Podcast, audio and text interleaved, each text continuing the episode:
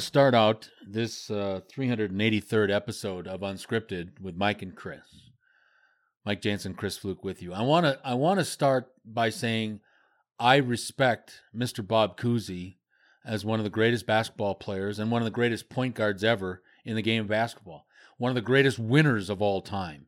He was the little engine that could with Bill Russell and Tommy Heinsohn and K.C. Jones and Satch Sanders and all those other great Boston Celtics teams of the 50s and 60s under the leadership of Red Auerbach, and then obviously at the end under the coach and player arrangement with the great center Bill Russell.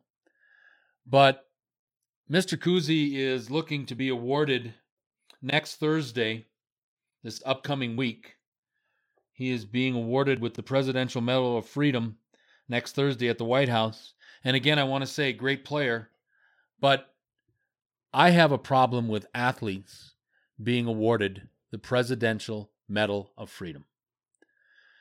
The Presidential Medal of Freedom, in my opinion, should be given to heroes. And I'm not talking about Superman and Batman and Robin and the rest of those make believe ones. I'm talking about war heroes. I'm talking about people like Rosa Parks, who sat in that infamous bus in 1964 in Birmingham, Alabama, and wouldn't, or some, wherever the hell it was, but she wouldn't leave her seat. I think there's a hero, a presidential uh, Medal of Freedom winner should be a guy like the former Senator John McCain, who extended his stay at a POW camp so people United States military members who had been in this previous or had been in this POW camp Kane's McCain stayed longer, so these guys could be freed, and he extended his stay. That to me is a hero, not athletes. The world will survive and would have survived if the great Bob Cousy had never played basketball. I don't mean that as disrespect to Mr. Cousy. I'm just stating a, a, um, an opinion here that the Presidential Medal of Freedom should be given to people that are true heroes not Tiger Woods, because he come back.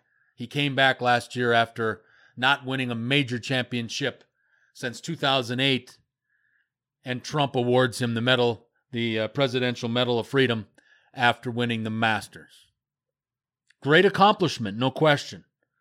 But does should he win and be awarded at the Rose Garden uh, the Presidential Medal of Freedom because he won a golf tournament?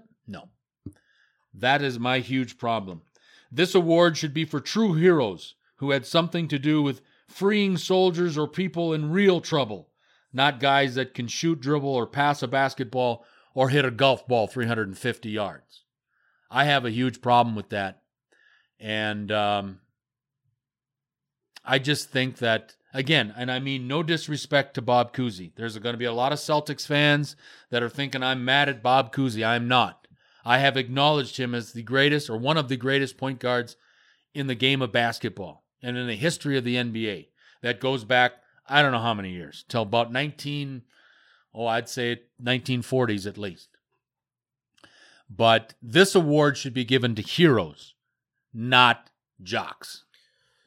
Yeah, I can't argue with that. I often Trump uh, does things that a lot of people are hard on, and I can see what he's doing, and I can make a reasonable case for it. But I can't hear. I don't know if this is purely a Trump thing or this is part of just the way society is going. You know how like there'd be some old timers, like my father-in-law at Christmas time just doesn't eat my Egyptian father-in-law doesn't even like to give or receive presents. It's like it's all about Jesus, right? Like that's it. And so uh, for him this is all this like loosening of society basically of like oh everything's getting all relaxed. And like I always say, my one grandfather used to golf in a shirt and tie. Yeah. With a yeah. tie clip, right? Yeah. I mean, it's just, and you didn't go to the grocery store without being d- dressed up. Right. You didn't, you didn't go in flip flops and shorts. Yeah. You didn't ride on an airplane unless you were dressed up, right? And right. so, and it's kind of, I think maybe to some degree that, like, it's easy to go hard on Trump here. And I think he uh, is in the wrong, I think, with some of these selections. I don't really get, yeah, Tiger Woods or anything but I don't think this will be limited to him. I think no matter who the next president is someday in the US, I think they'll do similar things, to be honest with you. And I could be wrong about that, but that would be my guess. I think this is just the way society is going. I think that there is less and less emphasis on true heroes, and maybe it's harder and harder to find true heroes. We don't have world wars, hopefully, anymore. We have these other skirmishes, but they don't, unfortunately, they don't uh, have the same reverence for the soldiers that something with the world on the line seems to and and that's not the soldiers fault that's just really unfortunate but i think that maybe the lack of real heroes plus maybe just the lack of understanding what a true hero is when people uh, idolize kim kardashian and all this and they just don't have role models or heroes or anything yeah it it's kind of losing uh, perspective on what a true hero is. I mean, the closest would would be someone's favorite athlete on their favorite sports team is is a hero now and is expected to be a role model and all of that is extremely flawed. So, yeah, you can certainly hold Trump's feet to the fire here, but I don't think this is limited to him. I think this is the way it's going to be going forward for everyone. I think our real heroes should be our parents. I think people that had a significant or played a significant part, a role in your life. I like Tiger Woods, but will Tiger Woods play? Has he played a significant role in, in, in regard to the rearing of my life? Well, no, because not really, because he's 13 years younger than I am. But what I'm getting at here is that people that change the course of of a person's life in a good way, I think, should be more described as a hero. Again, um, Tiger Woods did not beg Donald Trump to give him the, and neither did Mr. Cousy. I get that. They're recipients of an award. I get that. But if Bob Cousy had played, let's say, for the Rochester Royals, which now, of course, is the Sacramento Kings, but if he had played at that time for the Rochester Royals instead of the Boston Celtics, he doesn't win nine championships or 11 championships or whatever it is. And does Bob Cousy then win the Presidential Medal of Freedom? No, absolutely not. His winning and being a leader on a winning franchise an iconic franchise had something to do with him being awarded the Presidential Medal of Freedom. But because Bob Cousy could dribble the basketball just unbelievably and pass, one of the greatest passers I've ever seen, and obviously was all on old black and white. But some of the things that he did with the basketball today are still outstanding, and I don't think they would could be done. But it didn't make or break or didn't save somebody's life. I guess that's kind of what I'm getting at. Bothers me. Um, USA is in the news also for their basketball team. One of the biggest stories, as I welcome you in again to this 383rd episode of Unscripted. On Saturday, for the first time in nearly 13 years, since the bronze medal game at the 2006 World Championships, a U.S. international team made up of internet, excuse me, made up of NBA players actually lost a game. They lost 98 94 to the Australians, a span of 78 consecutive international wins. Um, now, I don't care how much better teams are getting from around the world. You've heard Gregg Popovich talk about obviously the Australians, and yeah, they were they were pretty good. Um, the USA had 11 point lead in this game with about nine minutes to go and lost. So maybe we should be more concerned with the USA pissing one away instead of the Australians coming back. But let's give some credit to the Australians. They had two games in Melbourne. They drew over 52,000 for both of those games. The Americans won the first game. The Australians take the second one 98 94. These are all just warm up games to the FIBA World Championship, which starts this upcoming week in China. But I don't care how many teams around the world, and you've heard again, I don't mean to sound repetitive, but Popovich has talked about Spain with the Gasol brothers and, and Ricky Rubio, and you've heard him talk about Australia. And there's a lot of improved teams because uh, obviously the countries that are participating in this FIBA World Championship, their best players are finding their way, obviously, to the NBA. And I don't care how many teams are getting better around the world, and I could care even less how many USA players declined to participate this year in the FIBA World Championships as they prepare for their next season of NBA basketball. I don't care about that. I believe the USA still shouldn't lose to anybody. There are, I use the example of hockey, in international hockey. USA thinks they've got a good team every year, and they're getting better every year. They they do very well. You see around uh, Christmas time when they have the the junior tournament, the USA has been dominating that for the last couple of years, and they always seem to do well in the World Championships. But when you get to the Olympics and the big time, it's always the Canadians. It's always the Canadians in hockey, and they're expected to do that. And you know, it's funny up here, they take shit from the reporters and the newscasters when they lose a game in international competition. Well, it happens. But ultimately, the Canadians still won 2002 in Salt Lake City. They still won 2010 in, in or 2006, wherever the hell that was. 20, they, 2010 Vancouver. 2010 Vancouver, and, and they still win. The Canadians in, in hockey are should what the Americans should be in basketball. I don't care if Anthony Davis is not part of Team USA this year. I don't give a damn about all that. What I do give a damn about is that when we put 15 guys out there with USA on their jerseys, they should still be good enough to win an international competition. I truly believe that. And I still believe to this day that the USA got fucked in the 1972 Olympics in Munich by the Russians.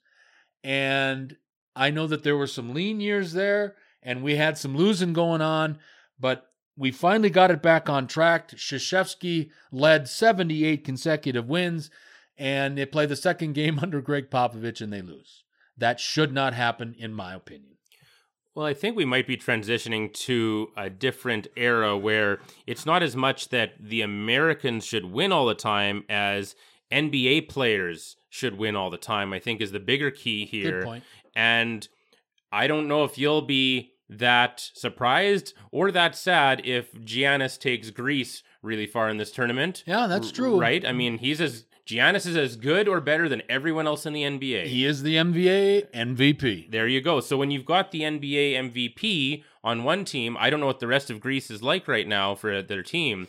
But if they are decent, if they've got a couple of good shooters, which a lot of those European countries have some really good shooters, if if you've got that with the NBA MVP up front and you've got your leftover third and fourth stringers from what would be the number one NBA All Star team, I don't know. I would I wouldn't count uh, Giannis out in that situation. So I think it's as long as the guys are in the NBA. Now, in this case, though, I don't know if any of the Australians were in the NBA. Probably not. I don't Oh think. yeah, uh? Joe Ingles um, is on the Australian team. he plays well. for the Utah Jazz. Patty Mills is on the Patty Australian Mills, yeah.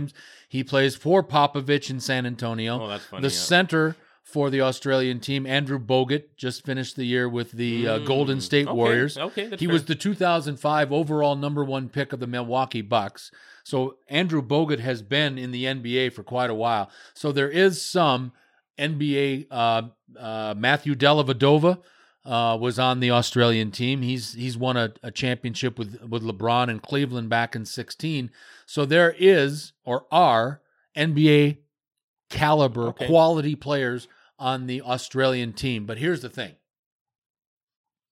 Whereas Australia has maybe four NBA players, the United States still has 15. Mhm. There are no college guys on the USA team. There are no guys from the European League or the Spanish League or whatever. They are 15 NBA guys. They aren't, obviously, they aren't uh, LeBron and they aren't Kawhi and they aren't this, that, and the other thing, but they are 15 contract carrying members of the NBA and their 15 should still be able to take care of business in an international competition.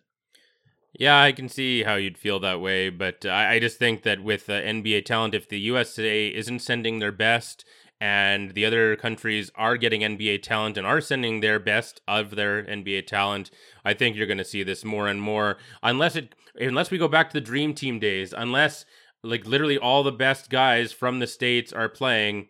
I mean, if LeBron and whoever else, everyone, all the top guys that are American were playing, I still think they'd probably win pretty much Oh. every game. Yeah. But so I mean, if you, if I think part of it has to be how how badly do these guys want to play for their country, and if they don't, then I guess that's a I guess that's a black mark. And On here's them. here's here's another problem. Khris Middleton, Milwaukee Bucks. He just signed a 178 million dollar contract extension, uh, extension, I should say, excuse me. And in this loss, 98 94, guy signs a $178 million contract. A, he isn't in the starting lineup, and B, he only contributed like five points. What the fuck is that?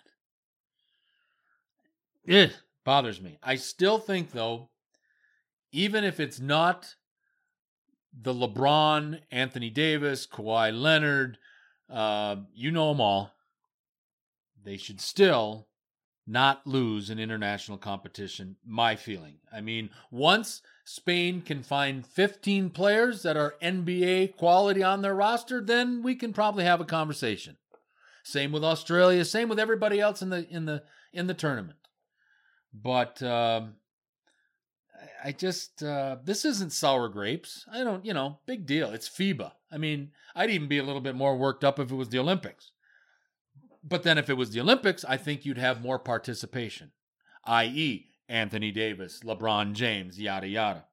Um, a lot of things to talk about. Um, we have not, and it hasn't been from a lack of trying. Fact of the matter is, National Hockey League has kind of gone underground. There hadn't been a lot going on. So I searched and searched because I want to talk a little National Hockey League hockey because Think about it, folks. It's got to be about what two weeks, and they're in training camp, middle of middle of September. They've got to be pretty damn close. So I found some hockey news. I want to talk about some. We talked about um, Buffalo. I have talked about Buffalo, and I think Buffalo made a huge mistake in letting um, their coach Phil, Phil Housley. Thank you. Phil Housley, American. Not from Wisconsin, though, so I don't go crazy. Uh, but I think, and I made the proclamation, and I heard it the other day on one of our episodes that I made the proclamation that the next job that Phil Housley takes as an NHL head coach, he will be the Jack Adams Award winner. And I stand by that. I think he's a good coach. I think the Pegulas are screwing up the Buffalo Bills and the Buffalo Sabres. Rasmus Dahlin. I think I got that right. Rasmus Dahlin, the 19 year old phenom of the Buffalo Sabres, says that his team is going to be, and I quote, a winning team and be in the playoffs, end quote. The last time the Sabres were in the playoffs was 2011, the longest current playoff drought in the National Hockey League. And at that time in 2011, Dahlin was the grand old age of 11. Um, I don't think the Balt- the uh, Buffalo Sabres see the playoffs in 2020. Again, there's going to be a transition period. After you've been listening to the word of Housley for two years, now you bring in, I don't even know who their coach is. It doesn't matter. You probably know. Well, I do. And this this is why I would actually not dismiss this. It's Ralph Krueger. Oh, yeah. The guy from, the, from, from, from Edmonton. Coached Edmonton right. for a bit, has been working on, so- he's so versatile. He's been working That's right. Okay. for soccer in the Europe, right. in Europe there and uh, he is a miracle worker. He made Nail Yakupov the leading goal scorer on the Oilers yeah. in the shortened season. And Nail Yakupov can't find a job anywhere now. No, I think he's playing in the KHL now, but yeah. I mean, like in Russia. But is that the kindergarten hockey? Yeah, that's funny actually. Thank you. Uh, yeah, but I mean, Ralph Krueger is a genius. Uh, Craig MacTavish famously fired him over Skype. Yeah. in a five minute Skype call. And uh, yeah, I I don't want to I don't want to play the Buffalo Sabres if I'm the Oilers this year because Ralph Krueger is going to turn into Bill Belichick and is going to have a plan. Or how about this? Remember, remember that uh, World Hockey Championship a couple years back where they had that weird Team Europe. They yep. had, like all the any basically all the European countries that weren't that powerful. Yep. Uh, banded together and made Team Europe. And Ralph Krueger was the coach, and he took them to the That's final. Right. And it took Canada to beat them. And so I would never count out Ralph Krueger. Uh, Jack Eichel's a weirdo, but he's a talented hockey player. You've got Rasmus Dahlin, you got Rasmus Ristolainen, unless they trade him. Uh, you got some other good pieces there, decent goaltending. Uh, that could be a surprising team. Last year, even with Phil Housley, who I thought was very good, they had that amazing streak. What did they go like? 17, 6, and 4 to start the season. And then after that, there was that stretch in the middle of the season where they had like one like 10 in a row or something.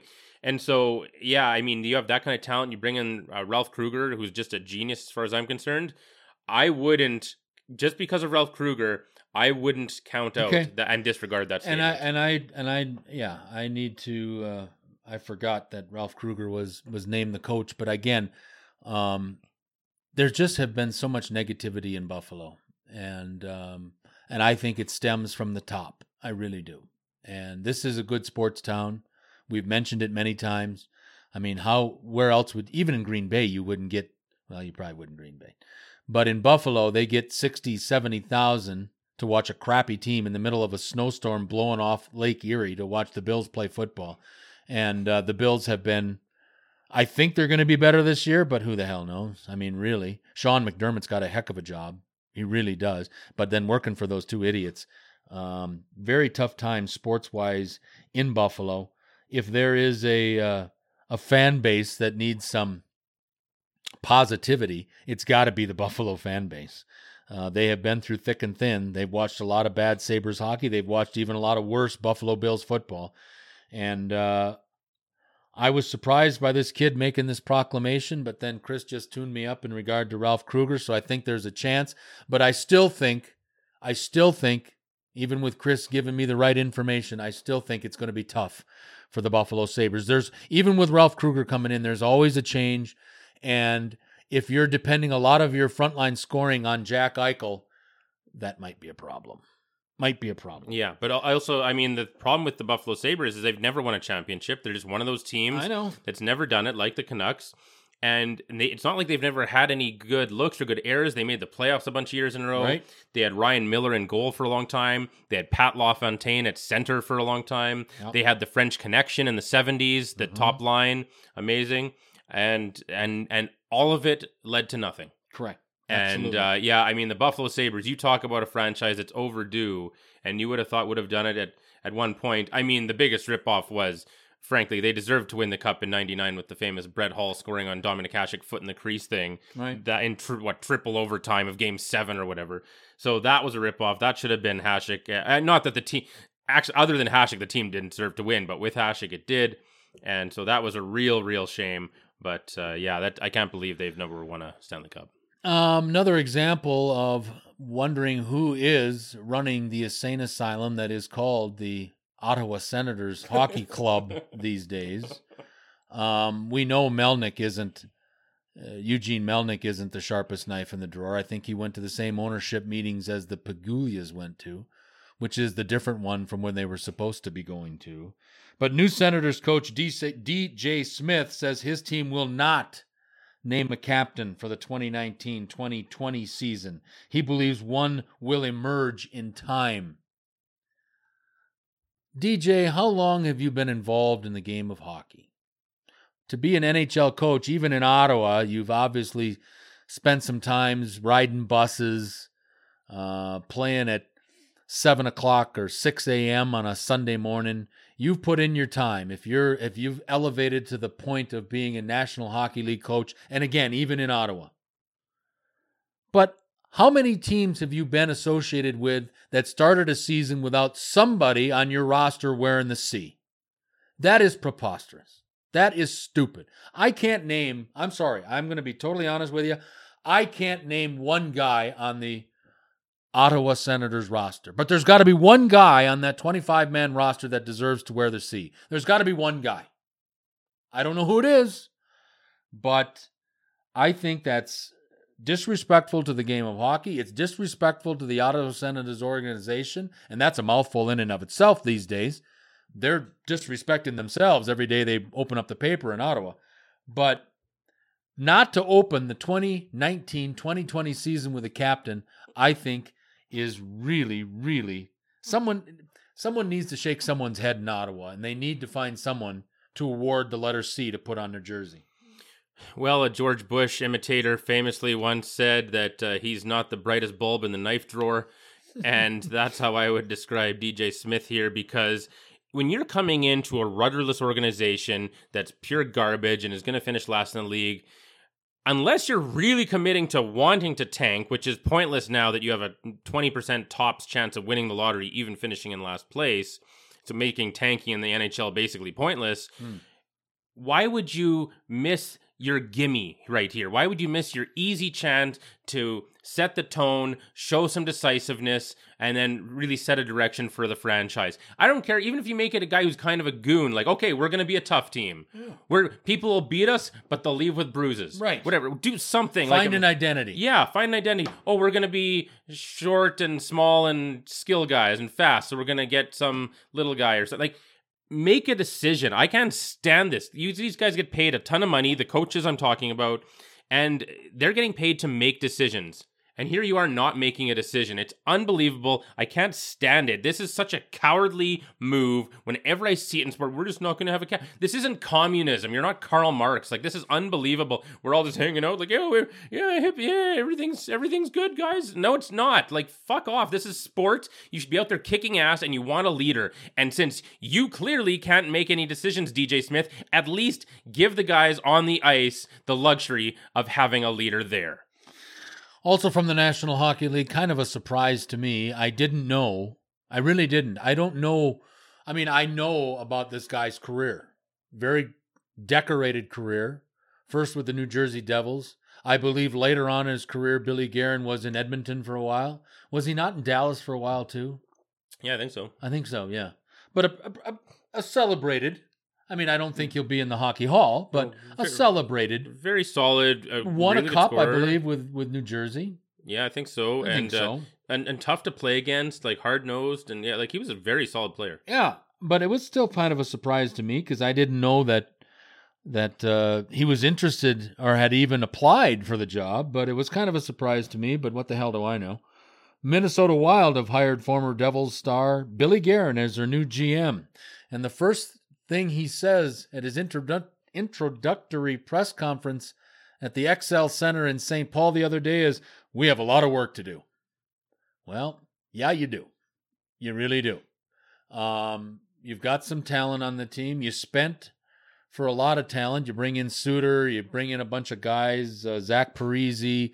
Uh, but I think they've underachieved in Minneapolis, and maybe that's one of the reasons that they're trying, uh, kicking the tires on a new general manager. But I didn't know Billy Guerin was looking to uh, to be the to be a general manager. I didn't know that, but uh, congratulations to him. And from what you know and remember from his days, especially in Edmonton, uh, how do you think he's going to do as the general manager of the Minnesota Wild?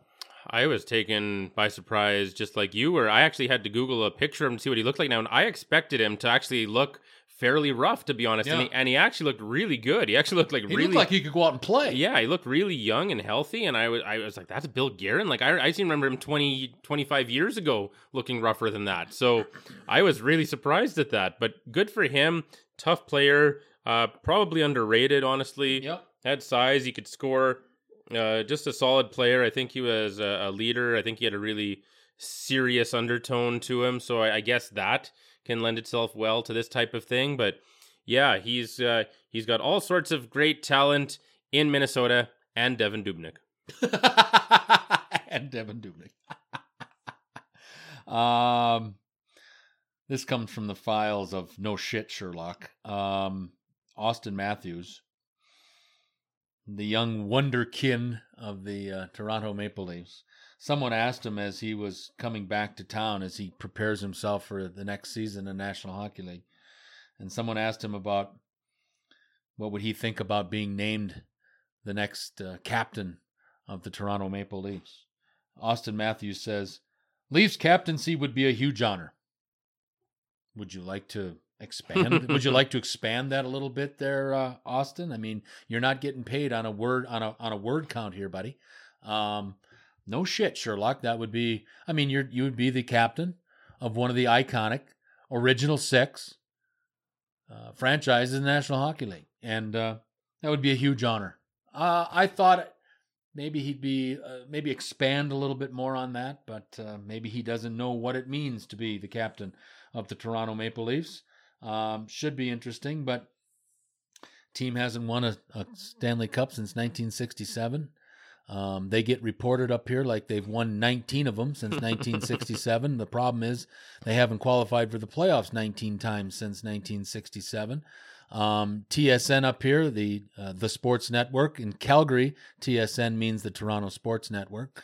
Um, I think, I mean, now that uh, what's his face, Marleau is gone. Mitch Marner hasn't resigned yet. I think realistically, the guy to be the next captain of the Toronto Maple Leafs, just by sheer attrition, I suppose, has got to be Auston Matthews. I would say that actually John Tavares might be Yeah, the better But choice. see, here's the thing. I don't disagree with you. I think that's a good choice. But the reason I didn't include him was simply that he was an Islander first and a Maple Leaf second, and this is only his second year. Will be the start of his second year in Toronto. I do agree with you that Tavares is probably the better choice, having been a captain before, back with the Islanders. But this guy is born and bred, first overall draft pick a couple years ago, the Maple Leafs. I think that there would be somebody at Maple Leaf Sports and Entertainment that would want a homegrown Maple Leaf to be the next guy that wears the C. That's just my feeling.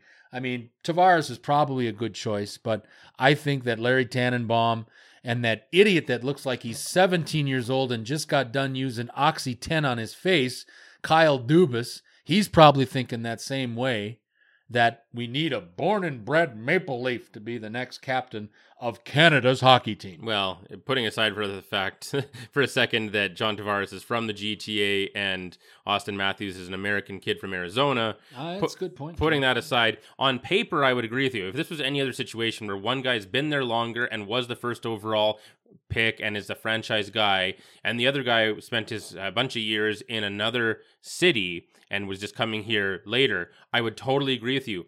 The one X factor, the one different variable here is that I don't think Auston Matthews gives a shit. Yeah, yeah, that you know what? You're probably right. That's that changes everything for me. Good point. I don't think he cares about. I don't even think he wants to play in Canada or or especially Toronto. I think Toronto's the last place he wanted to go, being under the microscope there. I think he would have loved to have been in Arizona, not just because it's home, but just for the lack of media attention. I think he would have loved to play for the Florida Panthers. I think he just loved to go somewhere like he just he and he, I'm not even sure if he loves hockey at all. He looks like one of those guys and this is more common with Canadian kids, but I guess it can happen in Arizona too. He just seems like a guy who was just put in hockey at a young age. Like all the guys have to be to make the NHL now. You have to have done this. Like it's amazing what you have to do to the competition. But he just seems like he was just put in as a kid. It's all he knows, and his dad made him do it, and that's it. And he just doesn't really care. And I don't know if he has that. And if someone like Andrew Luck, who has, I think, all the passion in the world and loves the game truly, and played it so well and played it with so much care and so much sportsmanship. And if he can have something, whether it's injuries or whatever else, if he in his 20s can lose the passion and lose the fire for the game, then what chance does an Auston, Auston Matthews have? Wow, great point. Um, I have no rebuttal. Um, he has he has rendered me speechless. NB, no, excuse me. That's where I want to go. Major League Baseball potential and a very real potential World Series preview is ongoing this weekend in Los Angeles as the New York Yankees, who came into the weekend with an 84 and 46 record, visiting the Dodgers at Chavez Ravine. The Dodgers come in with the best record in baseball at 85 and 45. They play in interleague play this weekend in again in Los Angeles. But you have two of the more iconic franchises in Major League Baseball. Yankees have won 27 World Series championships. Unfortunately, the Dodgers have not done as well there. The Dodgers all time are 5 and 20 in World Series. They've been there 25 times. They've only won 5. That's the problem. The Yankees continually kick the living shit out of the Dodgers back in the 50s when you had those great iconic uh, Yankees teams that was seemingly was in the World Series every year in the 50s and the team they usually beat every year was the Brooklyn Dodgers led by Jackie Robinson and uh, you know all those great players uh, Don Newcombe behind the plate and and uh, I mean just unbelievable but if you don't know anything if you've been in uh, Greenland for the last number of years you still are familiar with the New York Yankees and the Los Angeles Dodgers used to be used to be in the same five boroughs then, of course, as I've mentioned previously, in 58, Horace Stoneham takes the Giants, the New York Giants, out to San Francisco. And I do need to make a, re- a revision here of something that I said, and I just realized this the other day on one of my infamous walks. Um, in '58, when the Dodgers and the Giants moved from New York to the West Coast, I had them in wrong stadiums. In 58, the Dodgers, Walter O'Malley, they started the construction of Dodger Stadium in 58, but they didn't play their first game in Dodger Stadium until 62. They played in the Los Angeles Coliseum in one of the worst dimensioned ballparks you will ever see. It was just terrible the way that they, but they had to because they were waiting for their beautiful new ballpark, which is still beautiful today uh, in in Los Angeles to be built. So in '58, when the Dodgers went to Los Angeles, they first went to the LA Coliseum and played there for four years before Dodger Stadium opened in '62. Same thing for the Giants when they left when they left uh, Flatbush in uh, 1958. They didn't go right to Candlestick Park. They first went to old Seal Stadium in San Francisco before Candlestick Park was built or constructed and then opened as well in 62. So both of them played in temporary stadiums when they first got out to the West Coast. But you can imagine how fun baseball was then when you had the Brooklyn Dodgers, the New York Giants, and the New York Yankees all within like about a 10 mile radius of each other. But to see what I'm getting at here is you got two iconic franchises that don't get together very often. Only one of the good things that Bud Selig did was introduce us to interleague play. So we get to see the Dodgers and the Yankees and teams like this at least every four years. But this weekend, this happens to fall on that stupid uniform thing. And I can't fucking believe in my life that we get a chance for the first time since 2013, I believe. I could be wrong on this, but it's been at least four or five years since we've seen the Dodgers and the and the Yankees play together, and they've got to play in these garbage looking uniforms. You and it's funny because both teams appealed to Rob Manfred's office, saying, "Listen, it's the Dodgers and the Yankees.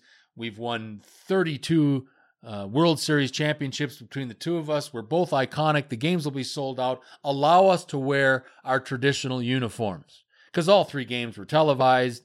The, the game tonight is on ESPN. Yesterday afternoon was on Fox. I mean, every game has been a sellout. Every game's been on TV, and yet we've got to watch the blacks versus the whites. They look terrible. Come on, Rob Manfred. This is why baseball is losing. This is why baseball has been losing since 1994. You have an opportunity to see these two iconic teams. You want to see them. You want to see them in the Yankees gray road uniforms. You want to see the iconic Dodger white uniforms in Dodger Stadium when these two teams get to play. And when they come in with records of 40 games above 500, let's think about the betterment of the game of baseball and put, you know, the rules aside for a little bit. There is not another series in all the series of baseball series this weekend that have as much interest and you're trying to drum up interest in baseball and you have the Yankees and the Dodgers and what are people going to talk about on Monday morning?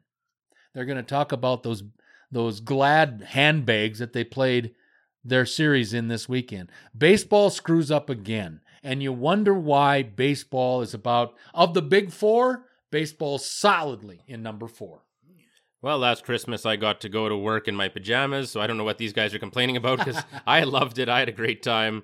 So, uh, yeah, I mean, I couldn't believe the backlash online. Everybody was talking about how stupid it looked. Those uniforms were universally panned. I can almost see how this might have seemed like an okay idea on paper, maybe, but I don't know. I think you're right. This was a time they shouldn't have overthought it. They should have just rolled it out and just been fine. And maybe you try and do a slightly older, like, you know, like retro uniforms, maybe to celebrate the heritage game, but not the opposite. You don't go and just make new ones. So, yeah, terrible decision, universally panned, and baseball is just floundering at this point.